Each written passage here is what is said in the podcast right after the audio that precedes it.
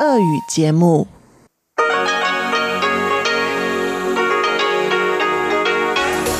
В эфире Международное радио Тайваня.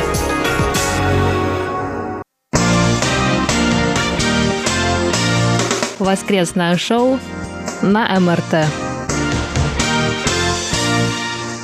Здравствуйте, дорогие друзья! Вы слушаете Международное радио Тайваня в тайбэйской студии у микрофона в Чечена Кулар. Анна Бабкова, Игорь Кобылев. Мария Ли и Светлана Миренкова. На прошлой неделе, 28 февраля, на Тайване отметили годовщину инцидента 28 февраля. Антиправительственные акции жестоко подавлены Гаминданом. И сегодняшний выпуск воскресного шоу будет посвящен этой теме. А пока мы с вами узнаем результаты опроса прошлой недели. В прошлом выпуске мы спросили вас, кого надо нанимать работодателям, своих или чужих? 17% участников опроса ВКонтакте считают, что своих надо защищать, а 82% что надо нанимать того, кто больше подходит, будь то иностранец или гражданин. А наш постоянный слушатель Саша Сычев также написал комментарий – если речь идет о низкооплачиваемой работе, то можно нанять кого угодно. А когда имеется в виду какая-то важная должность или большое предприятие, тогда, разумеется, лучше поручить дело людям знающим. А большинство участников вопроса в социальной сети Facebook считают, что нанимать своих и чужих нужно на равных условиях, и лишь 23% выступают за то, чтобы защищать своих при найме на работу. Мы также получили письмо от нашего постоянного слушателя Анатолия Клепова. В новом выпуске воскресного шоу ведущие обсудили проблему найма иностранных сотрудников в местной компании и ответили на такой вопрос. При найме на работу лучше отдавать предпочтение гражданам страны или же смотреть, кто больше подходит на должность. Надо нанимать того, кто больше подходит, будь то иностранец или гражданин.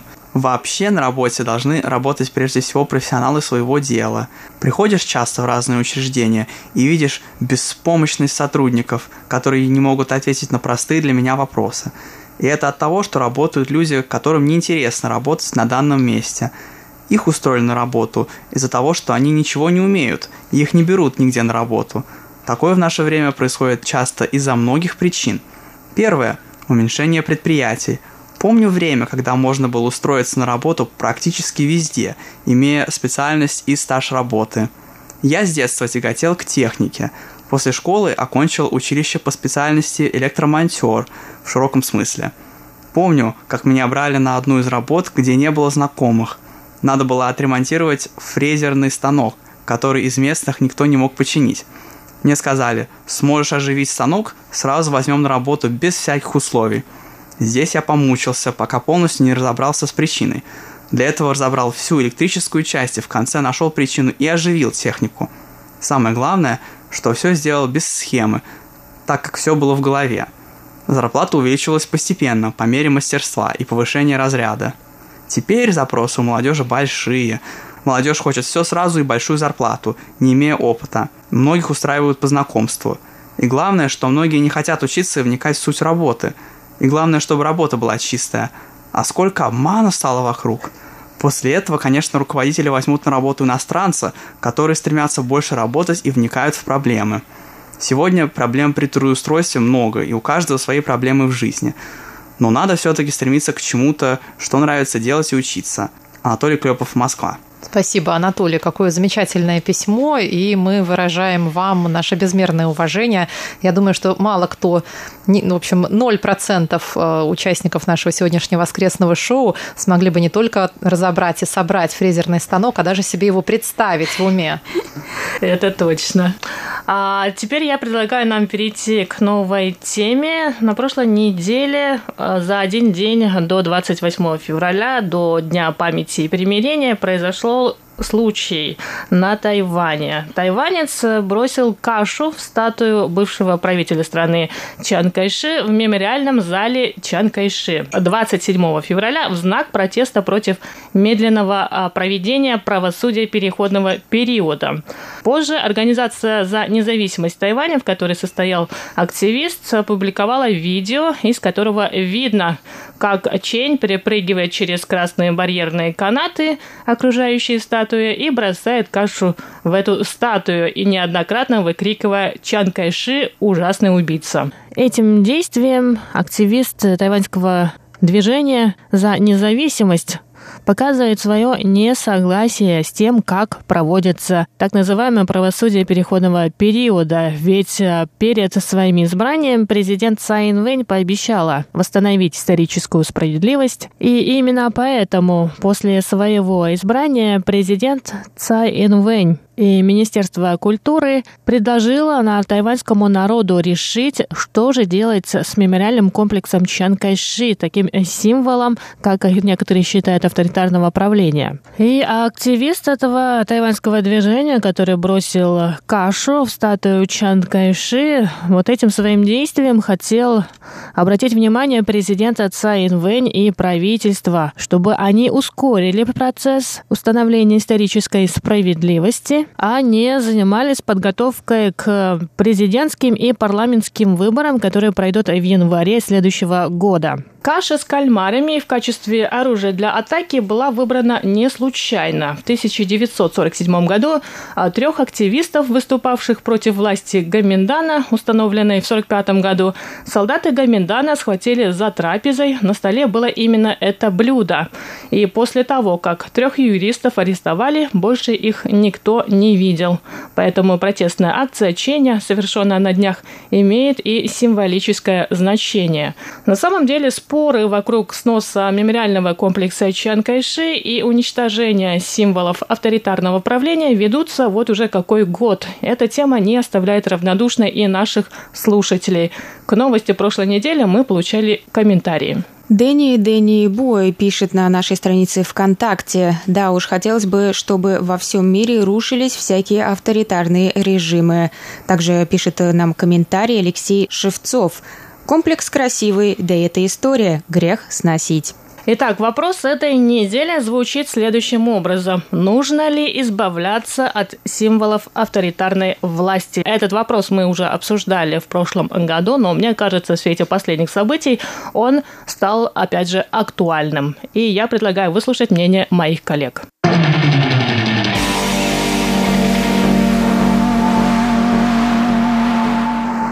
Я хотела бы сказать, что да, у меня даже не будет, наверное, никакого компромисса, да, при каком-то условии или а если что. А, я думаю, что да, это здание нужно снести.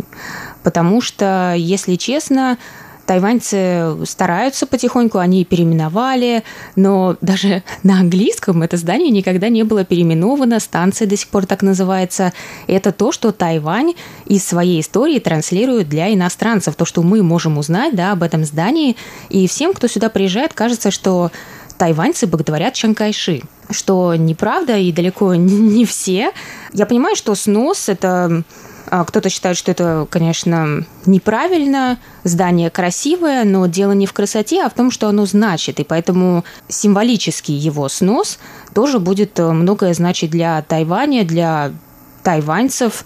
И не знаю, у меня даже нету вопросов к этому. Почему не снести?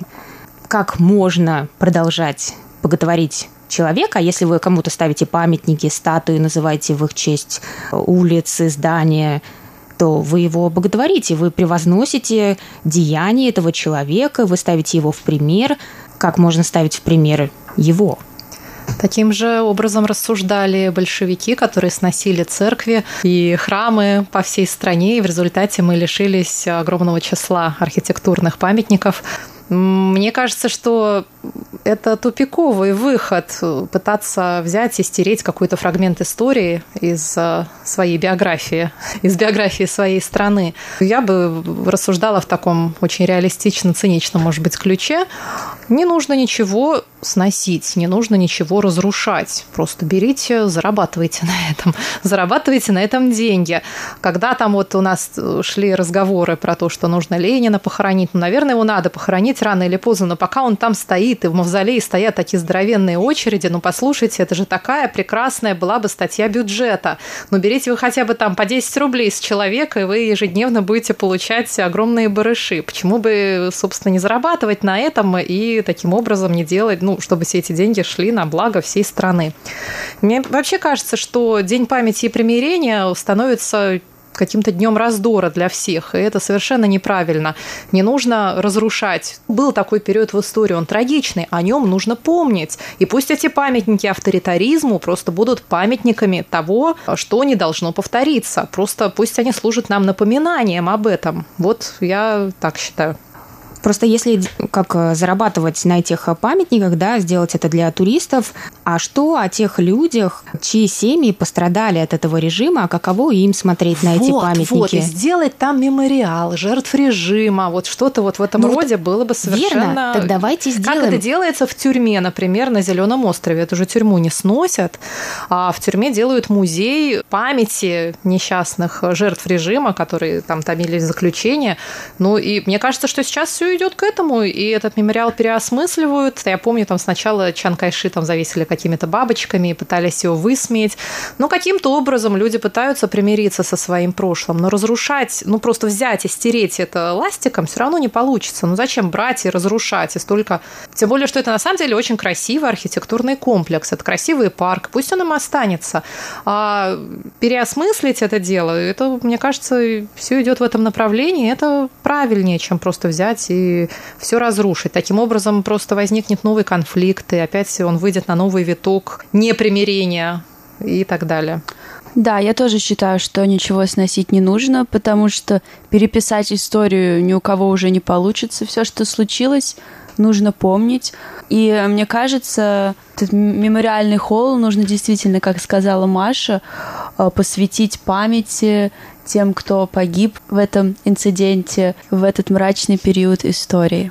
А я совершенно согласна с Машей и хочу напомнить нашим слушателям, что же такое День памяти и примирения, который отмечается ежегодно 28 февраля в память о людях, погибших во время репрессий 1947 года. Этот праздник был узаконен в 1997 году, и он связан с событиями 28 февраля, как я уже сказала, 1947 года, одним из самых трагичных эпизодов в истории Тайваня. Поводом для этих событий стал инцидент с арестом пожилой уличной торговки, незаконно продававшей нелицензированные сигареты. Женщина сопротивлялась аресту и была сильно избита. В ходе инцидента был ранен один из прохожих, а стрелявший солдат укрылся от разгневанной толпы в ближайшем полицейском участке. Кровавое происшествие вызвало резкое общественное возмущение, и уже на следующее утро тысячи людей осадили Государственное бюро табачной и винной монополии. Не дождавшись ответа со стороны властей, толпа напала на бюро, а беспорядки быстро охватили весь остров. Затем эти народные выступления, народные волнения были жестоко подавлены властями. Но в первые дни по инициативе тогдашнего губернатора Чень И на острове был создан комитет по урегулированию инцидента 28 февраля. В него вошли многие члены социальной элиты Тайваня, выступавшие с широкими предложениями о реформировании методов управления островом. В организации массовых выступлений принимали активное участие практически все представители населения острова, включая даже местных коммунистов. Однако их надежды и усилия обернулись обернулись неудачей. Одновременно с переговорами губернатор Чен И тайно вызвал армейские подкрепления из материкового Китая. В первых числах марта власти объявили по радио об отказе от преследования участников беспорядков. Но уже 8 марта после прибытия войск началась жестокая расправа над мирными жителями, в ходе которой были казнены многие члены комитета и тысячи невинных людей. Некоторые общественные деятели острова бежали за границу, а некоторые пропали без вести. Но и сам губернатор Чини был позже обвинен в измене и казнен властями.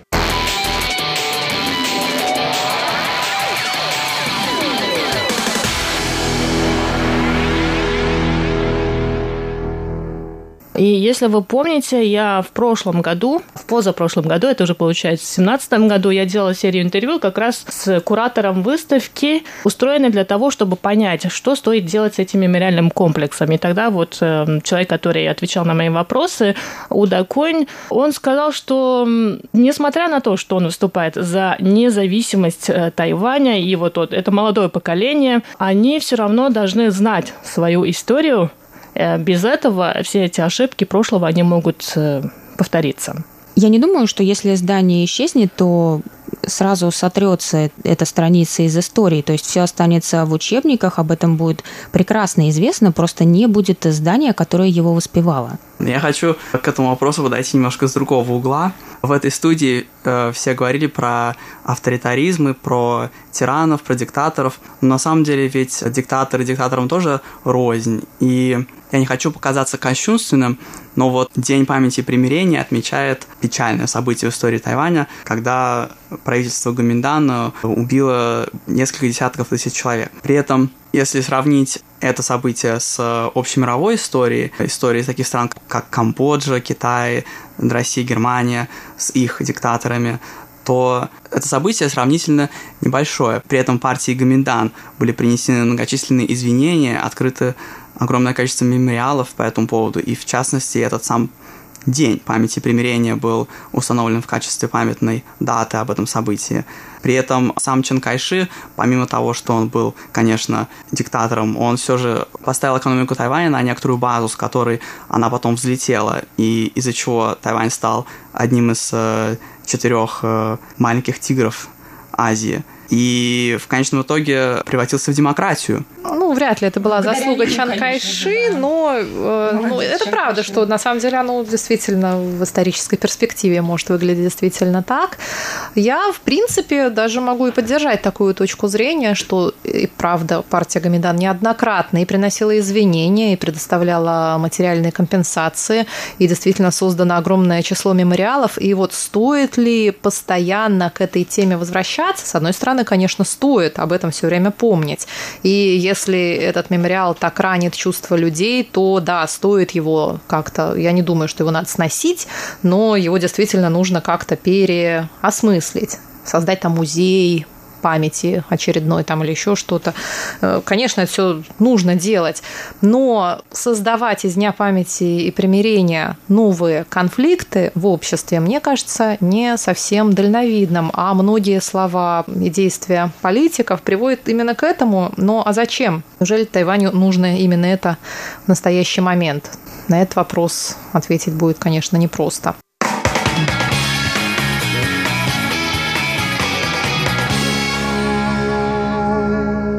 Да, действительно, упоминания об этой расправе, об инциденте 28 февраля оставались под запретом до самой отмены военного положения на острове в 1987 году, и только в 1993-м власти Китайской Республики официально отменили негативную оценку этого инцидента как ограниченной карательной операции против бандитов и коммунистов в кавычках, приведшей к гибели всего 400 человек. В 1996 году на церемонии открытия открытия мемориального парка 28 февраля в Тайбэе президент Ли Дэн Хуэй принес от имени правительства Китайской Республики публичные извинения за эти трагические события, жертвами которых стали около 27 тысяч жителей острова. И это официальные сведения. И партия Гаминдан неоднократно раскаивалась в этом деянии.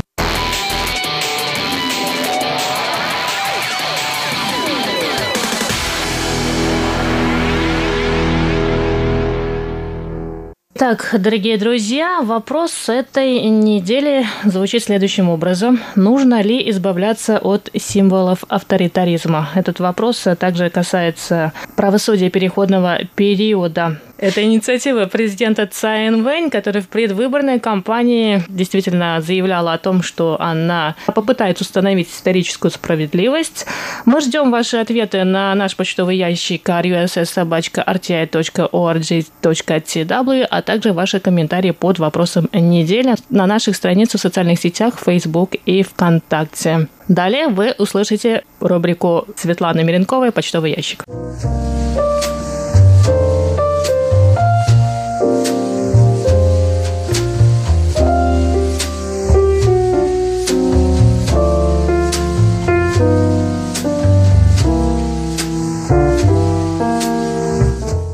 Здравствуйте, дорогие радиослушатели! В эфире почтовый ящик МРТ и с вами его ведущая Светлана Миренкова. Сегодня воскресенье, 3 марта, а это значит, что наши долгие выходные на Тайване подходят к концу, и мы готовимся к новой рабочей неделе.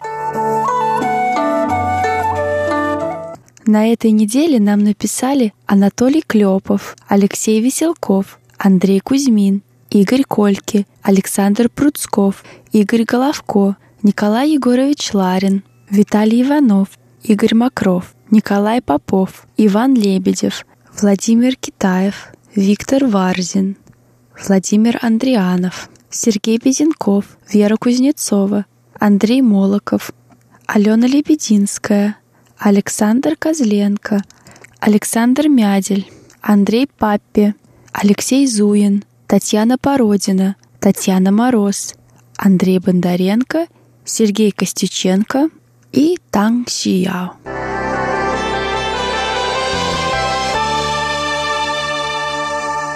А теперь давайте перейдем к обзору наших рапортов и посмотрим, как было слышно наши две частоты 5900 и 9590 в разных точках мира. Частоту 5900 слушал Игорь Макров из города Десногорск Смоленской области. И, как он нам сообщает, 10 февраля 5 часов по UTC слышимость была очень хорошая, и оценки по шкале СИНПО 5, 4, 4, 4, 4. А Алексей Зуев из Воронежской области слушал нас 20 февраля и пишет нам, что слышимость была неплохая.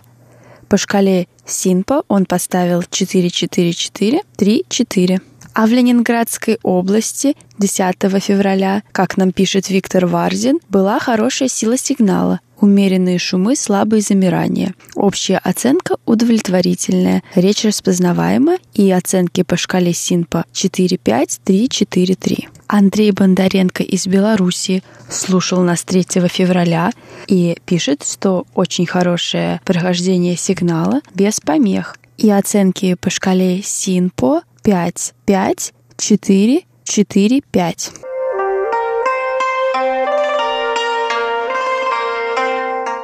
А теперь давайте перейдем к нашей второй частоте 9590 кГц и посмотрим, как было слышно ее. В Республике Крым, поселок Приморский, Владимир Андрианов слушал нас 24 февраля с 14 до 15 часов по UTC и сообщает нам, что сигнал был интенсивный со слабыми замираниями. Общая оценка по шкале СИНПа 45444. Юрий Иванов из города Рыбинск Ярославской области также слушал нас 24 февраля на частоте 9590 кГц и сообщает, что слышимость была удовлетворительная, оценки по шкале СИНПа 44333. Андрей Паппи пишет нам, что, к сожалению, 11 февраля в городе Томск сигнал МРТ на данной частоте не прослушивался, и оценки по шкале СИНПО 15351. Ну а на этом мы заканчиваем обзор рапортов этой недели. И я хотела бы поблагодарить всех наших штатных и внештатных мониторов за проделанную работу. А далее обзор писем и вопросов этой недели. Иван Лебедев пишет «Благодарю ведущего Андрея Солодова за статью о ситуации на рубежах вьетнамского государства в 1979 году и за краткий экскурс в историю китайско-вьетнамских отношений период позднего правления Мао Цзэдуна и начала реформ Дэн Сяопина. А Дмитрий Скрипченко пишет «Здравствуйте, меня зовут Дмитрий. Я являюсь вашим коллегой. Работаю редактором исторического журнала в Санкт-Петербурге. В прошлом году мне посчастливилось побывать на Тайване в качестве туриста. О своих впечатлениях на острове я написал на сайте одного небольшого новостного агентства. Также в несколько сокращенном виде подготовил статью для федерально-печатного издания. Делал это не по заказу, а чисто для души. Просто не мог остаться равнодушным после Тайваня. Я хотел, чтобы как можно больше россиян могли познакомиться с малоизвестной в России страной. А Николай Егорович Ларин пишет «Здравствуйте, глубоко уважаемые сотрудники русской службы Международного радио Тайваня. Благодарю вас за теплое и радостное поздравление с днем рождения. Вот уже седьмую часть моей жизни я слушаю ваши доброжелательные голоса, которые скрашивают и радуют мою жизнь и знакомят с гостеприимным и трудолюбивым народом Тайваня. Надеюсь и в дальнейшей жизни быть преданным как сотрудникам вашей службы, так и тайванскому народу. А наша слушательница Татьяна Мороз пишет. «Уважаемая русская служба МРТ, пожалуйста, поздравьте с днем рождения моего сына Эдика, которому 26 февраля исполнится 17 лет и дайте ответ на вопрос, когда на Тайване появилась первая почтовая открытка и кто был ее автором. Ну а мы с большой радостью поздравляем с днем рождения вашего сына и от всей души желаем ему счастья, здоровья, успехов во всех начинаниях и исполнения его желаний.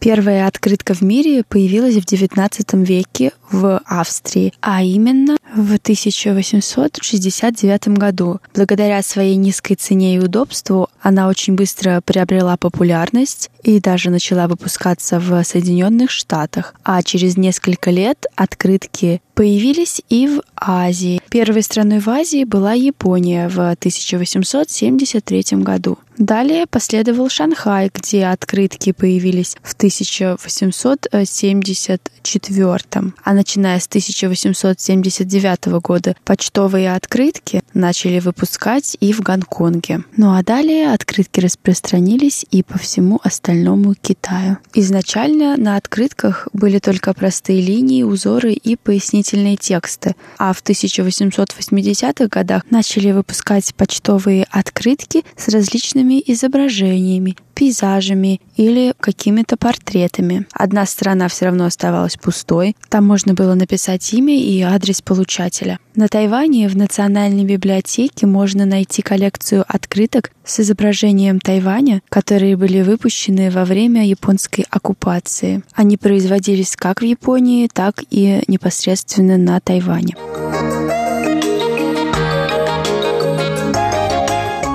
Ну а нам уже начали приходить поздравления с Международным женским днем, который выпадает на следующую пятницу, поэтому мне бы хотелось зачитать поздравления наших слушателей. Игорь Кольки пишет «Здравствуйте, я поздравляю прекрасную половину русской редакции Международного радио Тайваня с приближающимся женским днем. С Международным женским днем пусть будет много счастья в нем и красоты, сюрпризов ярких и комплиментов самых сладких. Пусть сердце верит, любит, ждет, и счастье светлый дном придет. По пустякам не огорчаться, а жизнью в целом наслаждаться. А Анатолий Клепов пишет, поздравляя весь женский коллектив радиостанции с праздником 8 марта. Большое спасибо нашим радиослушателям за поздравления. Я, в свою очередь, тоже присоединяюсь ко всем вашим словам.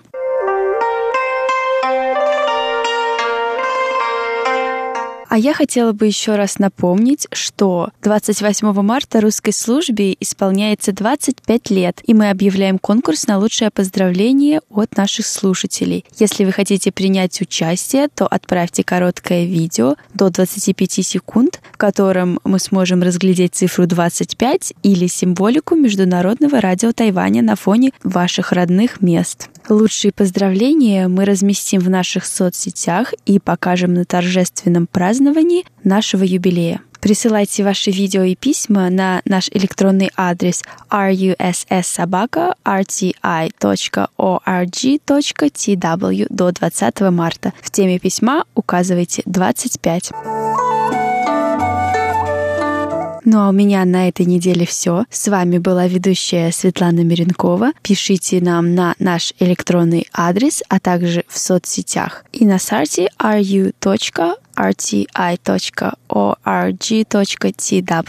До встречи на следующей неделе.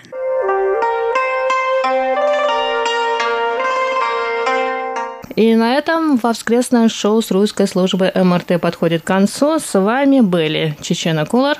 Анна Бабкова, Игорь Кобылев, Мария Ли и Светлана Миренкова. До скорых встреч на волнах МРТ.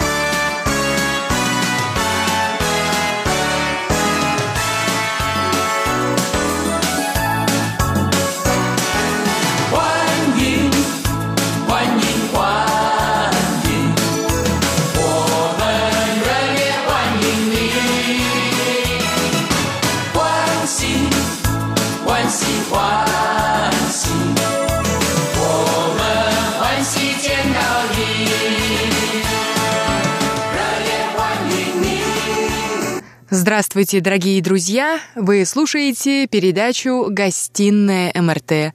У микрофона ведущая Инна Островская, и сегодня я предложу вашему вниманию интервью с сотрудником Бюро расследований Министерства юстиции Китайской Республики Евой Джан. Мы поговорим с Евой о ее работе, семье и досуге.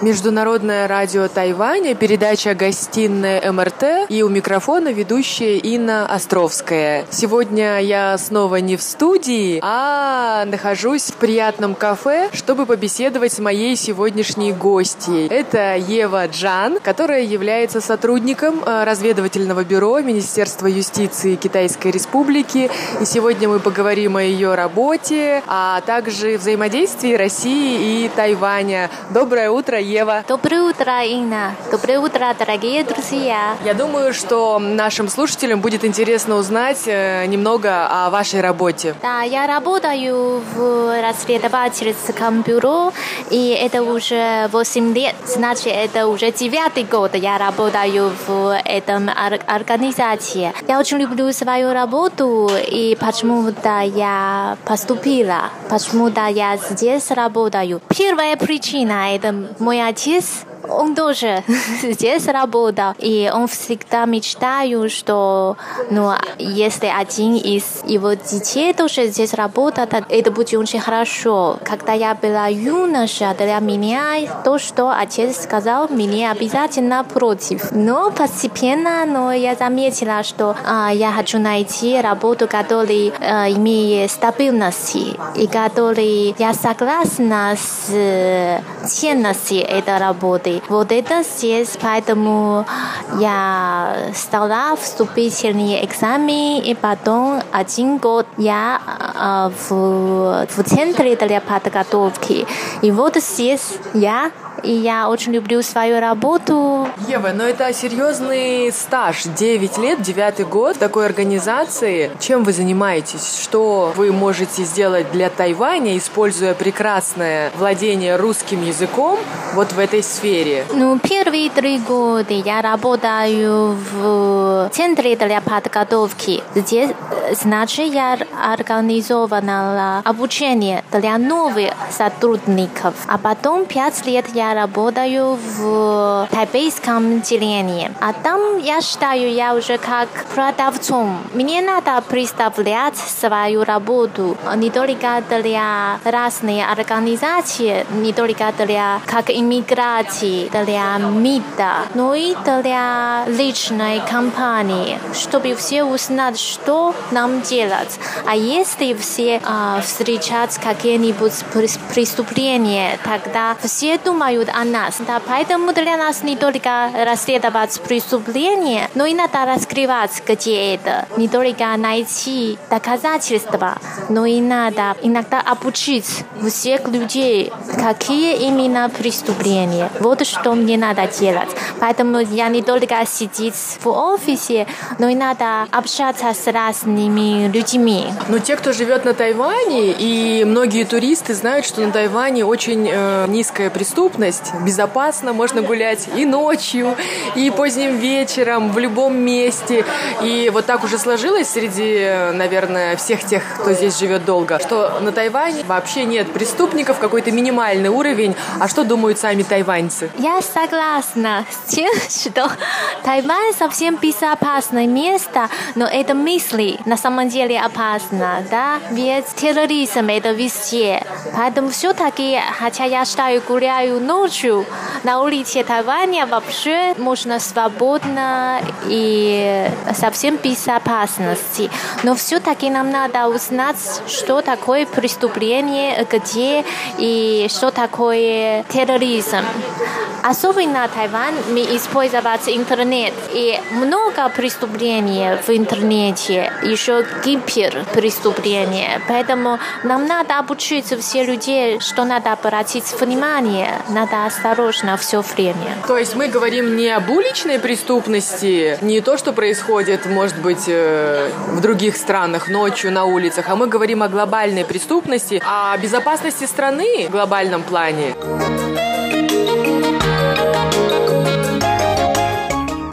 Русский язык способствует? Много ли преступников из России, говорящих по-русски тогда? Вот так вот.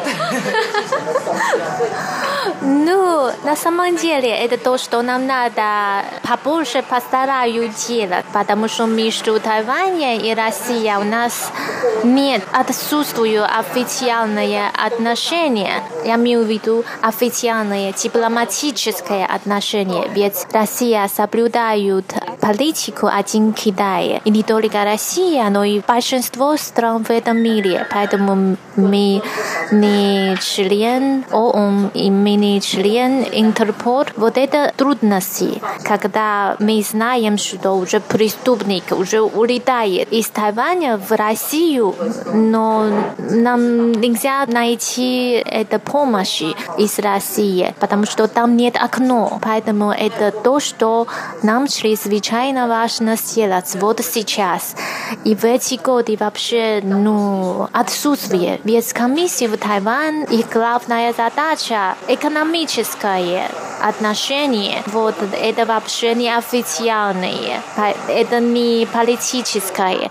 Но я хочу сказать, что преступление это везде, это не совсем политическое. Это, это очень важно, что создать а, сотрудничество в России или через комиссию, или прямо в Россию. Это то, что, наверное, в этом году или в будущем хочу увидеть скорее остановить. Я тоже желаю скорейшего результата вашей работы и очень надеюсь, что как можно меньше преступников будет покушаться на наш прекрасный остров. 是不是真以为？Oh yes! Если оглянуться назад и вспомнить то время, когда вы начинали изучать русский язык, почему вы выбрали русский язык? Это было давно? Да, я была в России 16 лет назад. Это когда я была на третьем курсе университета. А почему именно русский язык? А, когда была в школе, я уже знала, что мне интересно изучать языки. А в то время я уже умею говорить, конечно, китайский и по-английски. А я думала, что Россия так большая, и Россия э, так много писателей, известных писателей, например, Толстой, Чехов, Достоевский, которые я очень люблю. Поэтому, если я узнал, я владец русским языком, тогда я могу прямо на русском читать эти произведения. Это будет так хорошо.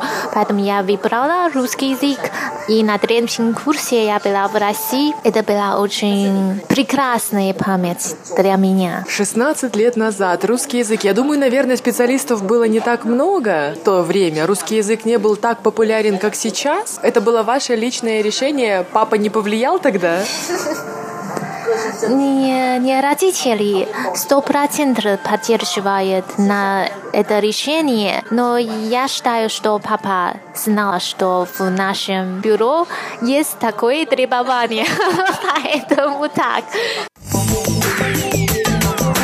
Вы сказали, что новогодние каникулы провели с семьей, с детьми и даже посетили выставку, которая сейчас проходит в музее Гугун, а, Пушкинского музея. И вспомнили, что 16 лет назад тоже были на выставке в Москве и видели эти работы. Что вы рассказали своим детям? Я рассказала э, детям, что мама 16 лет назад была в Москве, и там жила один год, и там было так много прекрасных произведение. Там, был, там мама была в Третьякове. Конечно, я была в музее Пушкина. И поэтому во время Нового года с детьми вместе посещала в музей Пушкина на выставке музея Пушкина.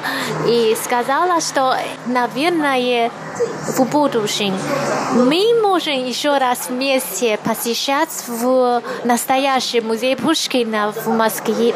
В Москве. Это будет прекрасно. Я заслушиваюсь вашей речью, Ева. Скажите, вы так давно учили русский язык. Как вы поддерживаете вот этот прекрасный уровень сейчас, когда, может быть, мало времени на занятия, нужно заниматься работой, семьей? Ваш секрет, как сохранить русский язык? Я думаю, что наши студенты русских факультетов с удовольствием прислушаются к вам. Сначала мне надо сказать, что спасибо.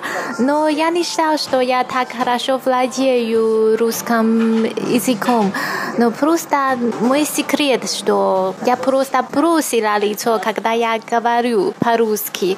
Потому что я считаю, что когда я была студенткой, я слишком обращала внимание на грамматику. Поэтому, когда говорила, я слишком обращала внимание на грамматику. И поэтому боялась говорить. Поэтому сейчас я делаю по-другому. Наверное, мои преподаватели сердятся от этого. Я просто намерение говорить, побольше говорить и не думать, не слишком много думать о грамматике и не боюсь делать ошибки. А потом постепенно я привыкнула эти падеж, это разные виды, а потом просто это стала привычка. Я думаю, что все преподаватели, мои коллеги и ваши старые преподаватели, и нынешние, они вас похвалят, потому что самый главный закон, которому мы учим наших студентов тайваньских, говорите по-русски даже с ошибками, а потом уже вы постепенно сможете, общаясь с русскими, друзьями, сможете переступить через эти ошибки, да, и начать говорить правильно.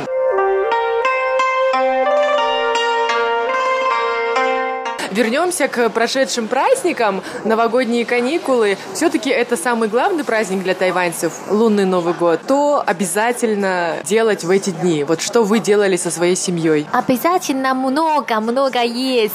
Много есть. И много спать. И обязательно собирается, собираемся с родственниками.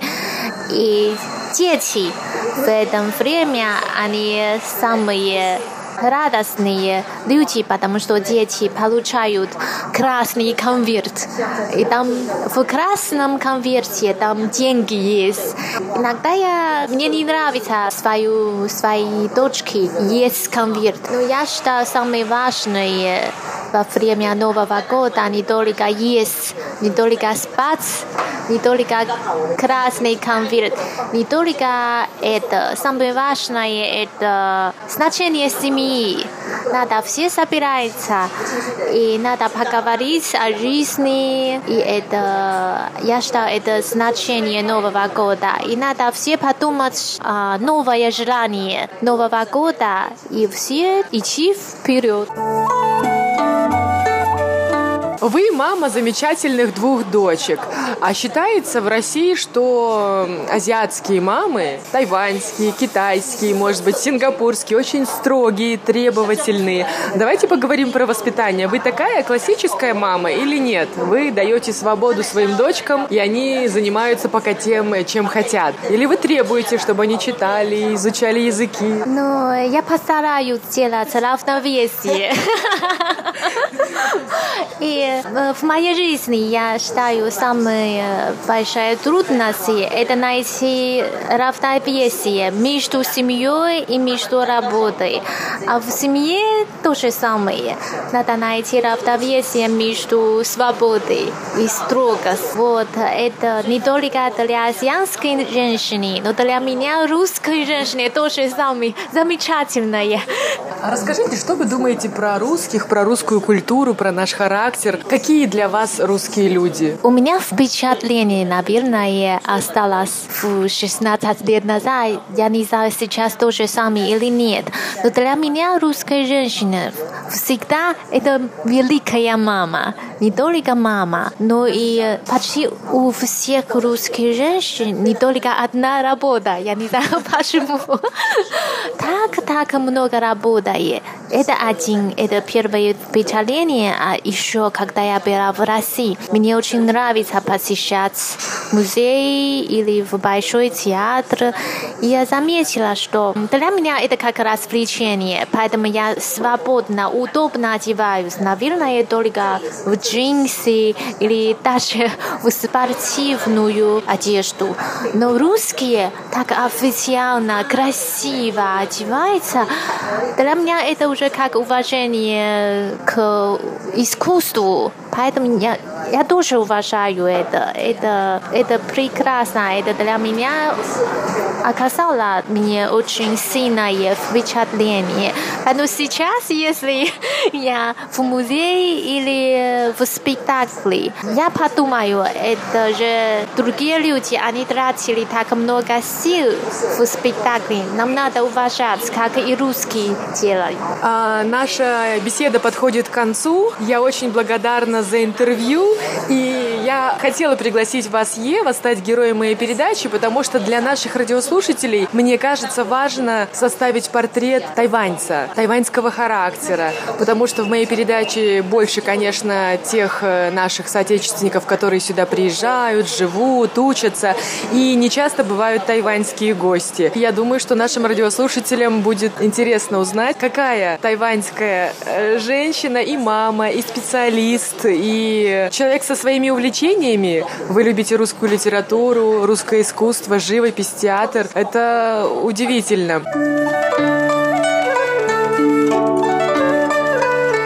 Заканчивая беседу, мне хотелось бы задать один вопрос. Тайвань и Россия. Какие перспективы развития, сотрудничества вы видите и вам кажутся наиболее важными сейчас? Для меня сейчас самое важное – это открывать новая политика визы. Поэтому более туристов между нами, не только тайваньцы, больше и больше тайваньцев они выбрали Россия для путешествия. И Россия тоже, в России тоже русские выбрали Тайвань как место для отдыха. Поэтому это очень хорошее начало, начало для взаимопонимания. Если уже имея взаимопонимание, тогда нам можно создать сотрудничество в других сферах. Спасибо, Ева. Я надеюсь, что в этом наступившем новом году а, Россия сделает ответный шаг и отменит визы тайваньцам. И тогда будет шанс поехать вам с вашей семьей, с дочками, не ждать 16 лет, а посетить любимые музеи и увидеть любимые картины. Еще раз с Новым годом, счастья и до новых встреч. Спасибо. С Новым годом, с Новым годом, Инна. И богатства, и счастливо, и здоровья.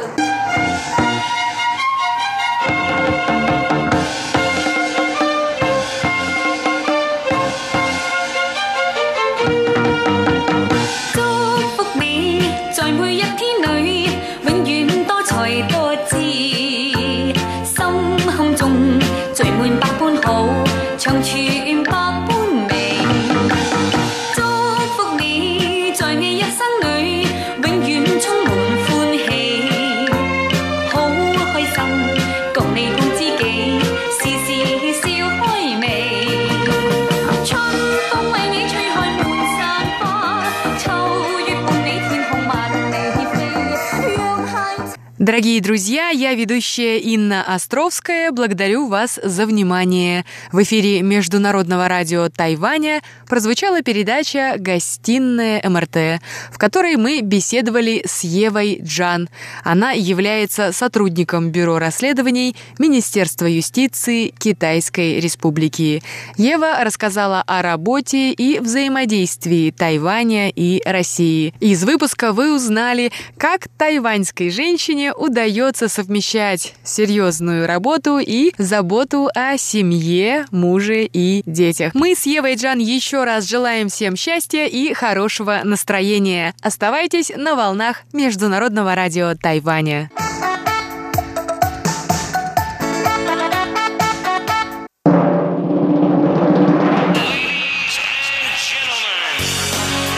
В эфире Международное радио Тайваня.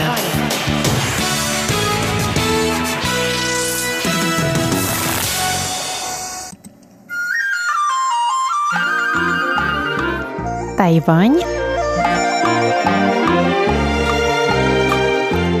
и тайваньцы. В эфире передача «Тайвань и тайваньцы». У микрофона Мария Ли. Мы продолжаем интервью с Александром Левитасом, специалистом по маркетингу и автором нескольких деловых бестселлеров. Александр приехал на Тайвань с целью отдыха, но так уж совпало, что в Тайбе как раз проходила международная книжная выставка, которую он с удовольствием и посетил. Первое,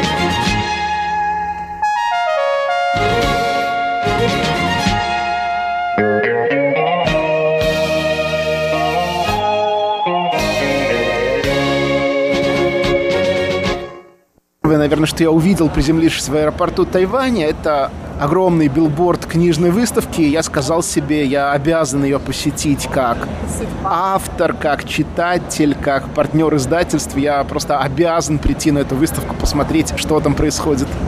Но до того, как э, посетить эту выставку, вы также посетили еще несколько мест на Тайване. И что это были за места, и какие у вас остались после всего этого чувства? Ну, вы знаете, я вел себя на Тайване как такой э, классический турист, ну вот из тех, которые в Москве покупают матрешек и ушанку со звездой. То есть был в основном вот в тех туристических местах, э, в которые, наверное, возят, ну, если не каждого, то каждого второго туриста. Это геопарк э, с вот этими безумной формы камнями. Елео. Да, когда я показал людям фотографии оттуда, они спросили, ты что, снимаешься в продолжении фильма «Марсианин»? Я сказал, ну, в принципе, да, очень похоже на какую-то другую планету. А еще пошел дождь, я был в дождевике, я сказал, вот видите, я даже в скафандр одет. А, был на водопаде Шифен, если я правильно произношу название, очень красивое место. Побывал в городе, который называют вашим тайваньским Санторини, Джуфен, если я это правильно... Вы даже в Дюфене успели побывать? Да, такой вот получился насыщенный день.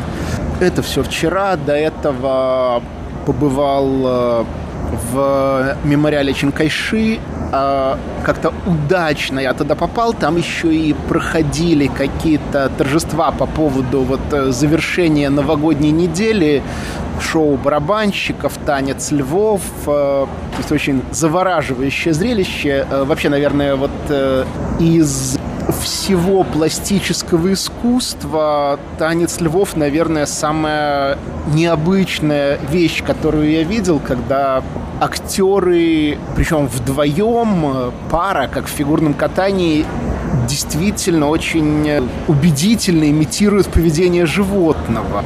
Побывал в вашей знаменитой стоэтажной башне, 101-этажной Повезло ли вам с погодой? Видели ли вы сверху Тайбэй или была облачность?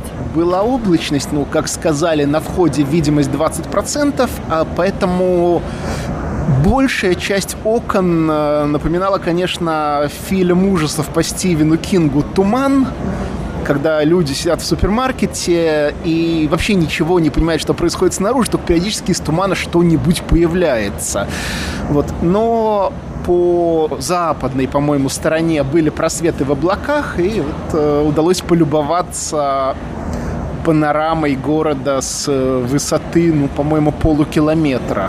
Что бы вы посоветовали другому туристу-новичку, который впервые приехал бы на Тайвань, вот сделать первым делом? Вот обязательно пункт программы, ну, даже если он попадет, допустим, сюда, вне времени проведения книжной выставки, какие еще есть замечательные здесь вещи, которые непременно стоит посмотреть или ощутить вы знаете, это очень зависит от того, что этот турист любит, потому что возможности масса, вот даже при том, что я большую часть времени вел себя вот как тот самый карикатурный турист, но все равно я успел уже и познакомиться с местной кухней, то есть э, совершенно божественные пельмени, совершенно замечательно утку у вас тут готовят, э, много каких-то вещей, ну, там что-то я еще могу опознать, ну, как черные грибы, например, там что-то вообще ешь и не понимаешь, а кем оно было до того, как попало в котел,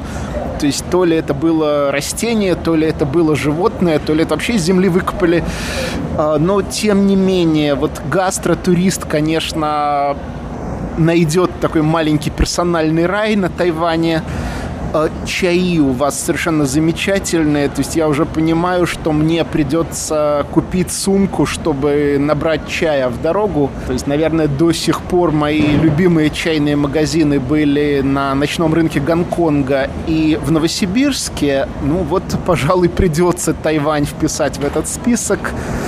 То есть туристу, который хочет вот какой-то такой экзотики на грани безумия, наверное, стоит начать с ночного рынка, если, ну, правда, если он готов проталкиваться в толпе, распихивая людей локтями, чтобы увидеть хоть что-нибудь, кроме чужих спин, то ему точно стоит сходить на ночной рынок, где вот буквально на протяжении пяти метров можно увидеть э, инструменты для китайской каллиграфии, какие-то пластмассовые тапки с глазами, вареные лягушачьи лапки, какие-то совершенно э, загадочные игрушки, которые можно э, хоть ребенку подарить, хоть снимать в фильме ужасов в качестве реквизита. То есть э, полнейший калейдоскоп на улочке длиной 50 метров, а таких улочек там пара десятков. То есть если хочется каких-то впечатлений, вот чтобы потом выкладывать фотографии в Инстаграме, то да, это, конечно, природа, это виды с гор, это геопарк, это какие-то вот ну, не знаю, как правильно это назвать, джунгли или дождевые леса, там, где растут какие-то загадочные вещи, вот то, что вы привыкли видеть в России в горшке на подоконнике, а тут вы это встречаете в лесу, и за одним листом можете спрятаться так, что только ботинки будут торчать наружу. Там, например, э, двухметровый папоротник э, или лопухи размером с одеяло, и это еще не самое страшное, не самое странное, что тут растет. То есть можно смело снимать фильм про парк юрского периода вот просто на природе.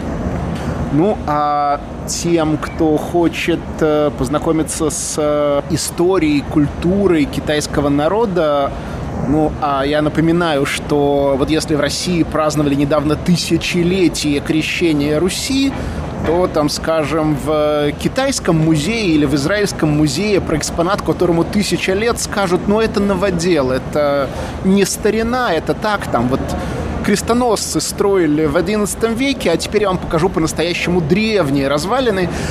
И, соответственно, экспозиция музея, куда вывезли запасники вывезли предметы искусства, предметы старины из императорского дворца, когда э, Гоминдан проиграл гражданскую войну коммунистам и правительство эвакуировалось на Тайвань. То есть там вы увидите и картины, и рукописи, и предметы искусства, и какие-то археологические находки, и вещи, которым тысячи лет, две тысячи лет, три тысячи лет, это не самое старое, что там стоит. Периодически вы будете натыкаться на экспонат, на котором написано, но это примерно пятое или шестое тысячелетие до нашей эры, точно не знаем. А выглядят, на удивление, современно. А выглядят, на удивление, современно. Одна из вещей, которые меня невероятно развлекли, это керамика и нефритовые украшения, когда вот смотришь на какую-то тарелку, понимаешь, она могла бы стоять в Икее, там, за доллар. Но потом смотришь на описание, там написано классический образец керамики вот этого периода, конец 12 века нашей эры. То есть э, тарелке скоро тысяча лет, а она выглядит при этом абсолютно современно. Спасибо вам большое, Александр. Я надеюсь, что это не последний ваш визит на остров, тем более, что вы успели побывать только в столице и окрестностях, а здесь еще очень много чего есть посмотреть. Так что будете в следующий раз в наших азиатских краях, заезжайте еще. С удовольствием.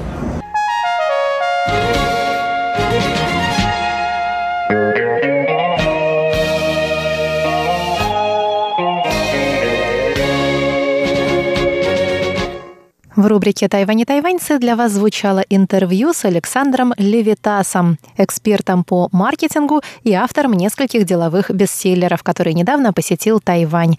Я, Мария Ли, прощаюсь с вами. Всего вам доброго.